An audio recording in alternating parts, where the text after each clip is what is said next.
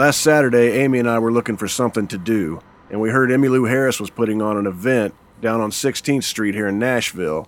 And uh, we show up, and it's Emmylou Harris, Buddy Miller, Mary Gauthier, Sam Bush, Rodney Crowell, and a whole lot of other folks just playing live for you. They're set up on the sidewalk in the middle of the day, and it felt like being at somebody's backyard party. It's a real small, intimate event. The reason for this shindig was Emmylou Harris started a an organization. It's a nonprofit organization called Bonaparte's Retreat, and they rescue dogs who are deemed unadoptable from the Nashville Humane Society or from Nashville Animal Control. And these dogs have nowhere else to go, so you know her and the folks who work with her take them in. And they were out there playing that day to try to raise a little bit of awareness so that folks might adopt some of these dogs or maybe chip in a little bit of money to help out. But if you'd like to help out or chip in a little bit of money, maybe, or just uh, see what they're up to, just go to bonapartesretreat.org. They're good people doing good work, and they deserve our support.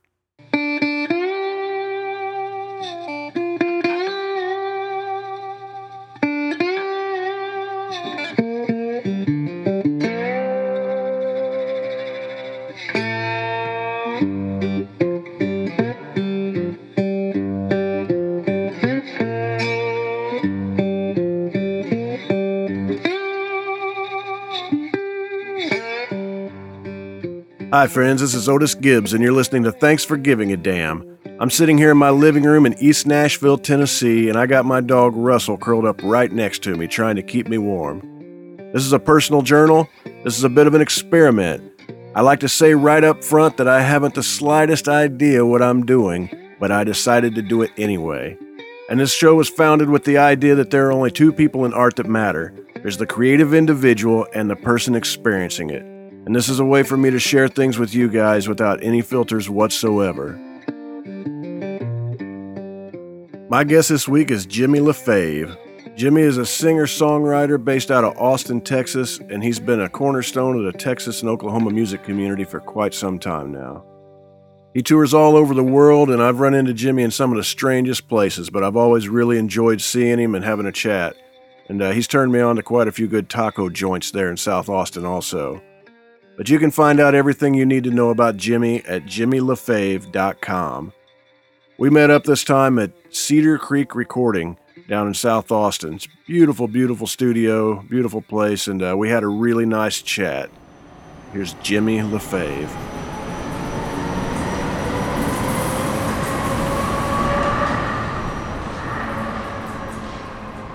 It's kind of east of Dallas, kind of East Texas vibe, you know, and uh, it's uh, in Van Zandt County of all counties. I was born in. That's that is the county named after Townes' family. You know, the Van Zandts were a very prominent family, even in Fort Worth. You know, there's uh, uh, so um, and uh, you know, and years later, you know, I'm really into Dylan. I know he has that song um, "Crash on the Levee."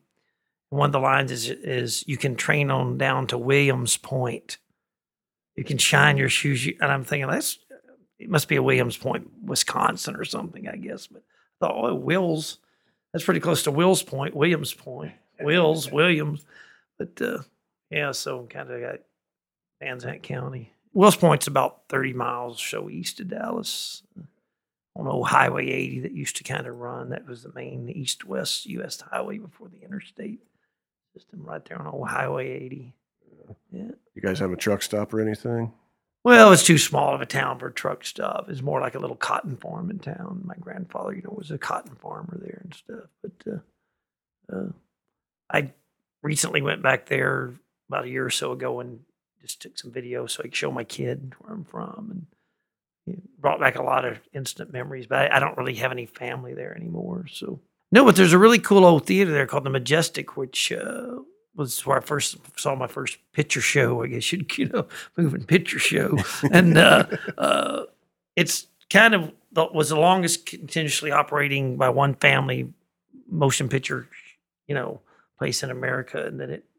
I think probably last year he finally had to shut the doors. He just couldn't compete because you know Dallas thirty miles is kind of encroaching and with the multiplexes and all, but it's but he wanted to do music, and the, the last correspondence I had was from some people saying we think this would be a great place. You know, you know the th- kind of gigs we do, a lot of old theaters. I said, yeah, it'd be perfect, but you know, it's something we talked about earlier. You know, you have these well-meaning people that want to get something off the ground, but I don't have time to explain to them how to do a house concert or renovate an old theater. To you know, but, but it's that's, that's the story of Bill's Point. Yeah, yeah. I think pretty much anyone that grew up around the Dallas area, you know, you watch Saturday Night Wrestling on Channel 11. Uh, I mean, and then after that, the roller derby came on. That was kind of the double whammy for the night. And I actually got more into the roller derby than the wrestling when I was, you know, uh, Joanie Weston and the Bay, the San Francisco Bay Area Bombers. You know, it's because you know that roller derby is akin to professional wrestling. It was all kind of staged. They knew it was going to win. And really? Yeah. Oh yeah. That, that, yeah, yeah. It was just like.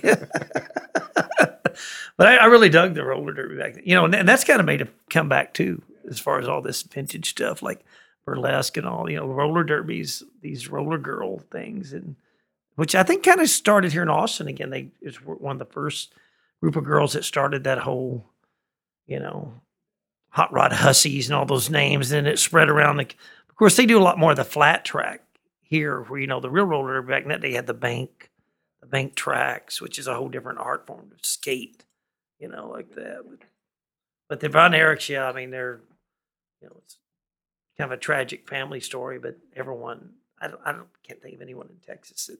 And they were gods, weren't they? Yeah, yeah. Fritz Von Erich, Iron Claw. Yeah, man the sportatorium. Uh, I used my dad used to take me there to see music too. You know where the, there's the wrestling venue, the sportatorium in Dallas, and uh, down there on Industrial Boulevard. And uh, but I saw Johnny Cash there. I remember. And, uh, you know, what year was that? That'd be like in the '60s. You know, you know, I was pretty small. You know, you know, yeah, it's probably like the fourth, fifth, sixth, you know, that type of area of my life. But uh, yeah, but the sportatorium sadly is torn down. I remember him doing Ring of Fire, and he actually had the horn players, you know, the three horn players doing the do do do do do do, you know. Yeah, it was just an old barn type tin building looking old, you know, arena. It wasn't any fancy place, you know. Uh, that uh, that part of Dallas is still inter- interesting. It's it's kind of making a comeback. There's a the, the big Sears and Roebuck distribution center for the Southwest was there. It was a huge building at the time. Like, you know, like the Pentagon is just this huge warehouse that went on and on. And it's being turned into lofts. And, uh, you know, there's a even a Gilley's I think, down there now, the, you know, Gilley's nightclub. They're trying to make it. But the, sadly, they tore the sportatorium down, which is sad. At Salt Lake there, there's a, a state, the State Fair Arena. Uh, kind of, it's I'm sure still in the state fairgrounds there. It was a, another big venue at the time. I went and seen the roller derby there. That's also where the Dallas Blackhawks played in the Central Hockey League. I'd go get my dad to take me to see the you know, ice hockey in Dallas, and that that that those times in the '70s and all was it's pretty bizarre, you know. But uh, but they were the farm team for the Chicago Blackhawks, of course. You know. Did you believe the roller derby was real when you were a kid? I think so. I didn't, you know, figure it out later. It wasn't. But there was one one uh, team called the Texas Outlaws. But then I figured out, you know, they really weren't based in cities. You know, they they had the uh, Bay Area Bombers, which were always on the Los Angeles Thunderbirds, and there was a the Northeast Cardinals, I think. So, but they were all kind of like you know the like the wrestling thing, a pool of people, and they kind of, it's you know, I thought, oh, we're the Texas, you know. They, so uh, I'd always get excited when I might see somebody new, you know, like because usually it was always the Bay Area bombers against the.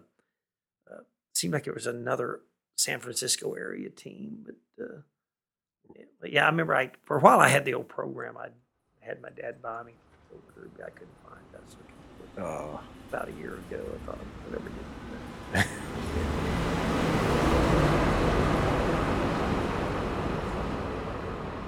You moved to Stillwater, Oklahoma at a young age? Yeah, yeah. Well, actually, my moved there and went my junior and senior year of high school, and I was there for like 15 years. And it's, you know, it's a college town, Oklahoma State University, and it's, you know, it's, it's kind of a cool college town because it's like 70 miles from Tulsa and 70 miles from Oklahoma City, and it's kind of to its own little world there. You know, it's kind of out on the prairie, rolling prairie, and it's, uh, uh, you know, the probably the time the college was like probably 25,000 students, and the whole town's maybe forty thousand people. So it's real young, median age of that whole town was was pretty cool, young you know place to grow up. A lot of music. It kind of had its own Stillwater music scene there, and uh, there's of course you know Garth Brooks came out of that Stillwater, and uh, the Tractors, this band called the Tractors, Steve Ripley, and there's even today there's a there's a famous band, All American Rejects. I mean, it, it has a rich musical pedigree for being a small place. The town right next town down the road, Yale, Oklahoma, where Chet Baker's from. So her his daughter used to come to my gigs a lot there. But I mean, so Stillwater's actually a, kind of where I really started learning more and more about music. You know, because you colleges you get a lot of people come from a lot of different places, and they all bring their record collections in the time and say, "Hey, you ever heard of this?" That's where people start saying, "Hey, listen, this this guy named Butch Hancock." And there's a, enough clubs in a college town you'd hear some touring acts like Butch or you know, Joe Ely and people pass through back in the day. So uh, uh, it was actually a pretty rich heritage. And Stillwater's famous now, even on the Chamber of Commerce brochures. It's called the birthplace of red dirt music, which is a whole genre of music that's kind of Texas based now a little bit. But it's there's just a whole music scene of people like Stoney LaRue, Jason Boland. They they there's a whole you know Texas music chart. It's all this red dirt. They call it red dirt, red dirt sound. So they they actually acknowledge me and the guy Bob Childers and some folks. We had an old farmhouse where we kind of started. He's like a little songwriter, more like a Jack Kerouac hippie haven, not not really a country music thing. But you know, because the, the red dirt s- music now is a little bit more kind of a party music. A lot of it is, and uh, uh, but uh, but they also speaking of the studio here, we do a lot of those records here. Like Jason Boland was just here last week doing his new record. And yeah, I mean, there's some good. I don't mean to say it's all party music, but I mean it. It's it's a you know some drinking and Well, a lot of stuff I've read has placed you kind of at the center of the birth of that whole, yeah, whole yeah, thing. Do yeah. you is do you uh, take credit for some of that or Oh yeah, but I'm saying it's just mutated into something a little more, something that not you know is more songwriter based back then, not quite as uh, you know the the big thing the Red Dirt bands do is they just think thing called Steamboat, this big thing they do up in Colorado every year now, and it's like I say it's it's a great scene of music. Uh, another Stillwater band, or a couple of them, kind of were going as cross Canadian ragweed, which became kind of one of the super groups of that genre. You know, they around Texas sell twenty thousand people come to their shows, you know, and then you know, and then that's that scene kind of got mixed in with the other Texas scene with the people like Pat Green and you know, so it's it's it's a scene to its whole self, but it's uh it's really I don't consider myself that you know kind of music at all. You know, I, I'm more listen to Townes or Dylan or Woody. is Leon Russell from somewhere around Yeah, Stillwater? well, in Tulsa. Well, the Tulsa is like say just seventy miles away. So that that's the other music. One of the other melting pots that hit into Stillwater. I could hear, you know, J.J. Cale and Leon. That whole Shelter Records scene was going on at the time I lived there. So that that whole music, you know, and Clapton's whole band for many years was all Tulsa guy. Dick Sims, Carl Radle, uh, you know, uh, you know, you know, was all Tulsa guys. You know, Jimmy Oldaker, who's visited me here a while back at the studio too, and he's he lives around Austin here now too. But, uh, yeah, you know that's the thing about Oklahoma. It's like uh, it's per, per capita. eh, There's not that many people in that state, and more people live in Dallas. Musically, it's given a lot of music to the world. I mean, everywhere, every, you know, Jimmy Webb or like say Woody Bob, Bob Wills. And then if you get into like even commercial country, which I'm not, isn't not my thing, but you got Toby Keith, Reba McEntire, Vince Gill, Half of Brooks and Dunn. I mean, it just goes on. You know, Carrie Underwood. Uh, I mean, it's just millions of records. Half of Nashville are Okies, so it's it's amazing all the music that comes out of there. And uh, of course, I go to Okemah every year, where I'm on the board of the Woody Guthrie Festival, and uh, that's a it's always a good introduction to a lot of Okie because they have a lot of Okie music there, and you see the other side of Oklahoma music that's not the Nashville stuff. You know, you see the real grassroots stuff there. Well, how did your association with Woody Guthrie Festival start? Well, just being from Oklahoma, and I knew some of the Guthrie family there, and uh, we started that festival like 15 years ago, and uh, you know, even when I was in high school in Stillwater, we'd go down. Part of Woody's old house was standing. You could see where hobos and people had passed through Okemah and scrawled the names on the wall, and then I can't take credit for these guys. Kind of from Pryor, Oklahoma, started this festival, and it kind of grew. You know, it started off almost in one building downtown with maybe 150 people singing Woody songs. Now it's got multiple stages in town, and outdoor thing, and but it's still pretty different. I mean, it's just kind of you go to this little oil field town that's seen better days because the oil, you know, petered out around there, and you, just kind of hang out in this hot town in the middle of July at this old old motel there, and we just kind of pick in the park. It's it's to, totally like you know you talk to people like Sam Baker or, or Butch Hancock, and they'll go my favorite festival, you know, and they play all the cool ones, you know, you know, go to see our you know Strawberry up in the mountains, or you know they'll go to Europe and they go no Woody Fest. People are just like, "Are you got to be kidding? It's like it was 108 degrees." but we got to get you there, you know, because you're you're a living embodiment of Woody. But man, he, he- it's it's it's the thing, Woody Fest. I love to know. play it. I, I I went to the second one, and uh, I mean my best buddy Todd just went to enjoy it, and, Yeah. and it was a really really good time. Yeah, well, it's grown a lot bigger since the, the second year. I That was the first time I'd ever heard Slaid Cleaves, and I'm a huge Slaid fan, and Yeah. it was a a really good time. I remember we got breakfast somewhere downtown, and uh, it was really early, real early, and uh, we walked into this little diner, and there was a, a really old African American man who, like, what do you want? And we're like, I don't know, maybe omelets or something, and he's like, all right. So he went and cooked us some food, and then when it's done, we're kind of like, well, how much do we owe you? And he just kind of looked up into the air and he's like, I don't know, six bucks. yeah, yeah. It's a, it's it's a little step back in time there. It was But it's, it's just people, just common, everyday, salty earth people. There is what I like about it. You got some of the Native American little the little reservation housing project there, so you get a little bit of that. And it's just such a cool. It's like a big family reunion. And the, the thing that makes it really different too is everybody gets in free and everybody plays for free. So you take the whole money vibe out. And it's like, you want to come, just come. We'll hang out. It's uh, so uh, I'm looking forward to it again this year. But uh, How many years has it been running? like 50 it'll be the 16th year coming up and uh and, you know over the years we've had pretty much cream of the crop play it for free you know steve earle Billy Bragg? judy collins billy bragg jackson browne i mean we've just pretty much had everyone any probably any songwriter we can name has played it at least once you know everybody from mary Gauthier to, to slaid to, but there's two or three of us we we insist to you know, I know even Sam some years has turned out even like big Canadian festivals because in the summer, you know, that's the big Canadian. You know, it's nice weather.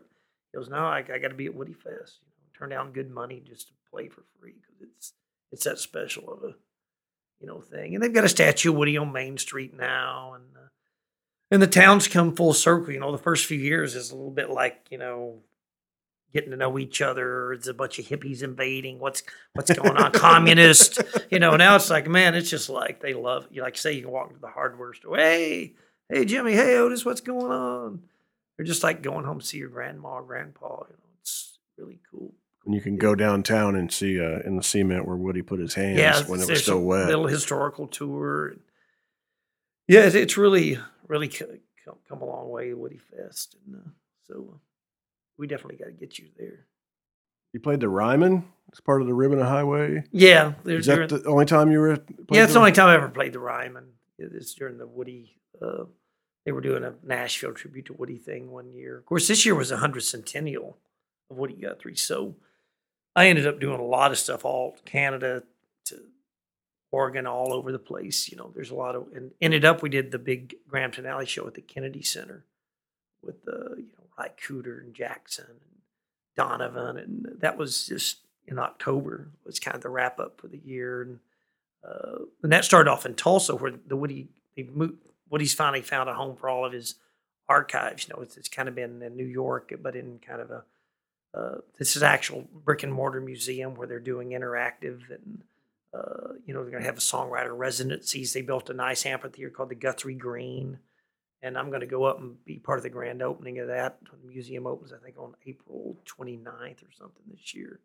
They're doing the whole, you know, but they it's totally all of his original manuscripts and all will be in Tulsa in the Woody Guthrie Museum there. Beautiful. Uh, yeah, it's a beautiful story too. This guy, uh, George Kaiser, who's a, a billionaire. He's the richest man in Oklahoma, probably one of the richer men in the whole U.S. I mean, he he really is into Woody, and he he just gave you know bought him the building and, and purchased the archives for you know and brought Woody home, where you know for many years the state just would not even acknowledge he is from there, you know, because so that's been part of the battle too for 15 years. We I feel like the festivals kind of helped get Woody back home because his his one sister Mary Jo's still living. She's fairly old now, but I was glad to finally see that she saw her brother was kind of I don't know if he's vindicated, but it's like he finally you know Oklahoma Hills is the state song. You know they don't try to hide him, and you know I mean he's become part of the history there, and they realize he's what they can't do anything about is he's the most famous Oklahoman in the world. They can't do anything about it. You know, even even the, the conservatives there that want to like tout, you know, they can't stand him still. They can't do anything about that. He's the most famous person. You know, they can try to say it's Toby Keith or Barry Switzer or whatever they want to do. Woody Guthrie, hands down, is the most famous all.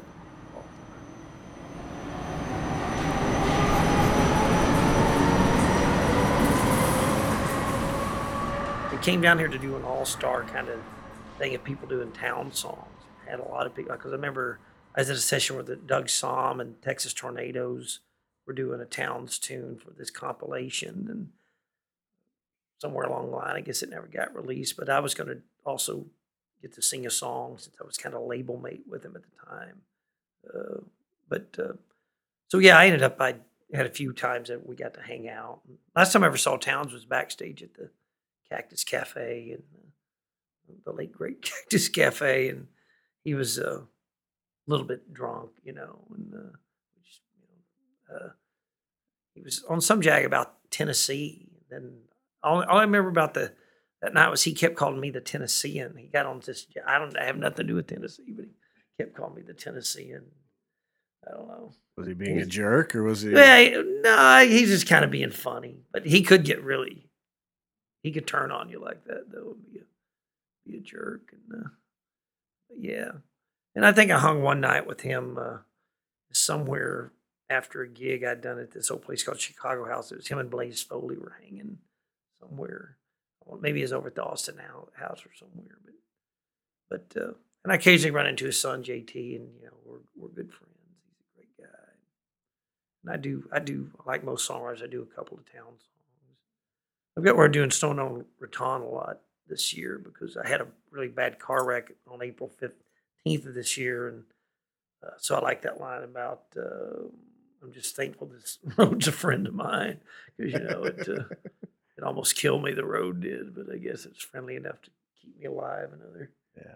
I actually ran into Blaze more than Townes because he was just always out and about. Back in the day, there's this guy here, and he's still around. His name was uh, Hank Sinatra, and he taped kind of ahead of his time on taping little music shows, you know, for Access TV, and way before you can do, you know, we all can do it now.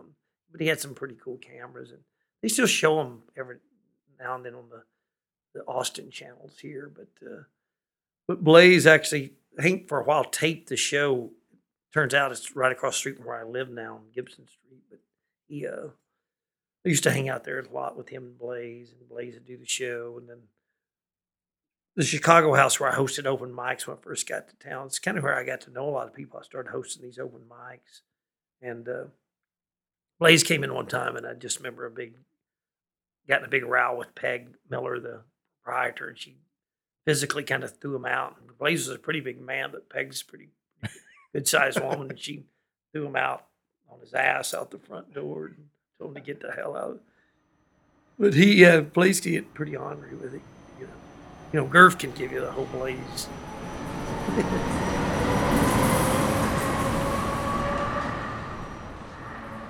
We're at uh, Cedar Creek recording in South Austin, Texas.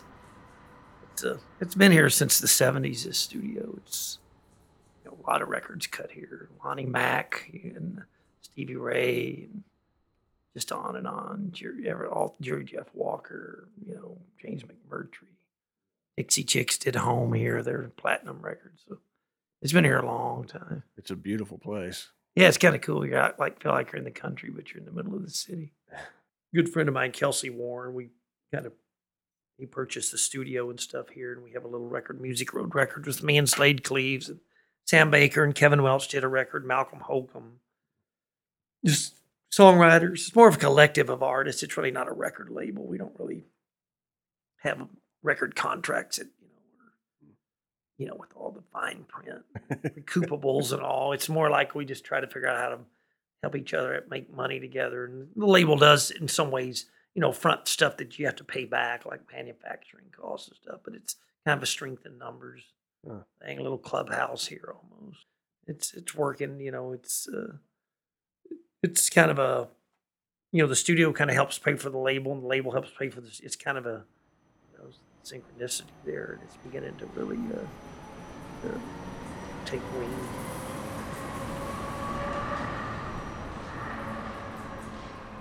You know, and I know we had lunch before we did this. You know, we were talking about just some of these terrible gigs we get involved.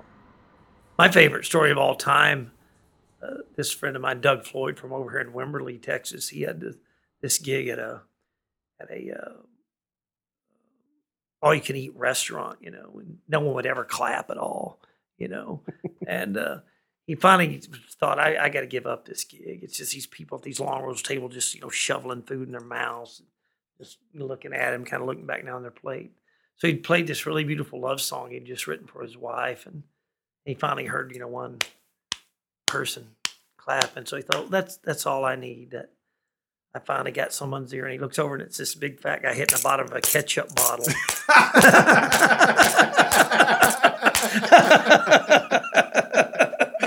I thought, man, that's just not. Oh, that's when I would have just. That's a terrible, terrible feeling. Oh, That's gee. lonesome. Yeah, Lonesome.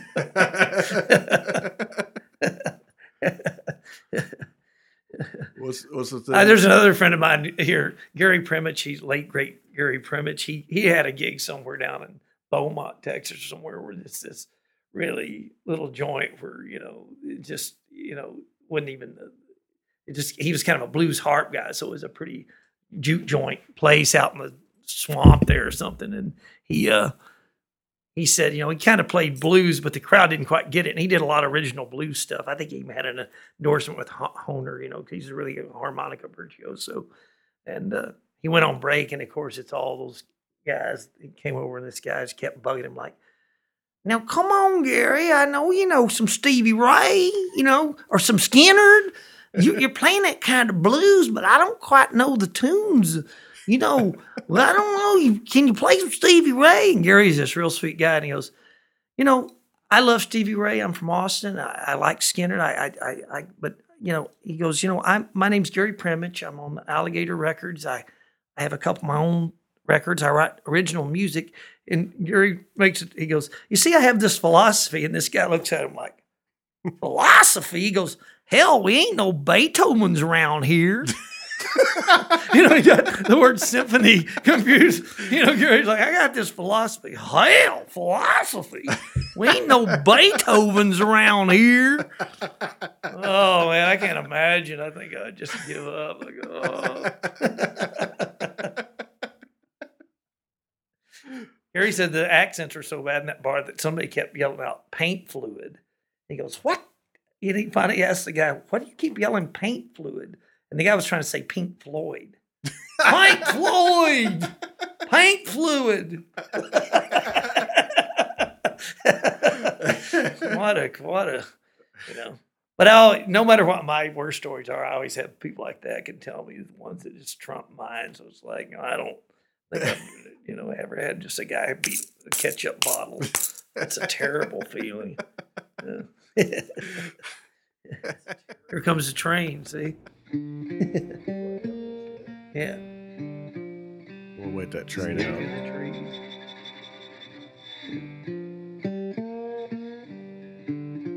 I love the sound of trains. Jimmy, I appreciate you uh, taking the time and inviting me here into the studio and uh, chatting with me. Yeah, I'm glad to be part of your your experiment here on podcast. I'm in good company with some of the people you've told me you've been talking to, Mary Gauthier and Ray Wylie, and uh, you know. At least people can listen to, to you guys and don't have to put up with me.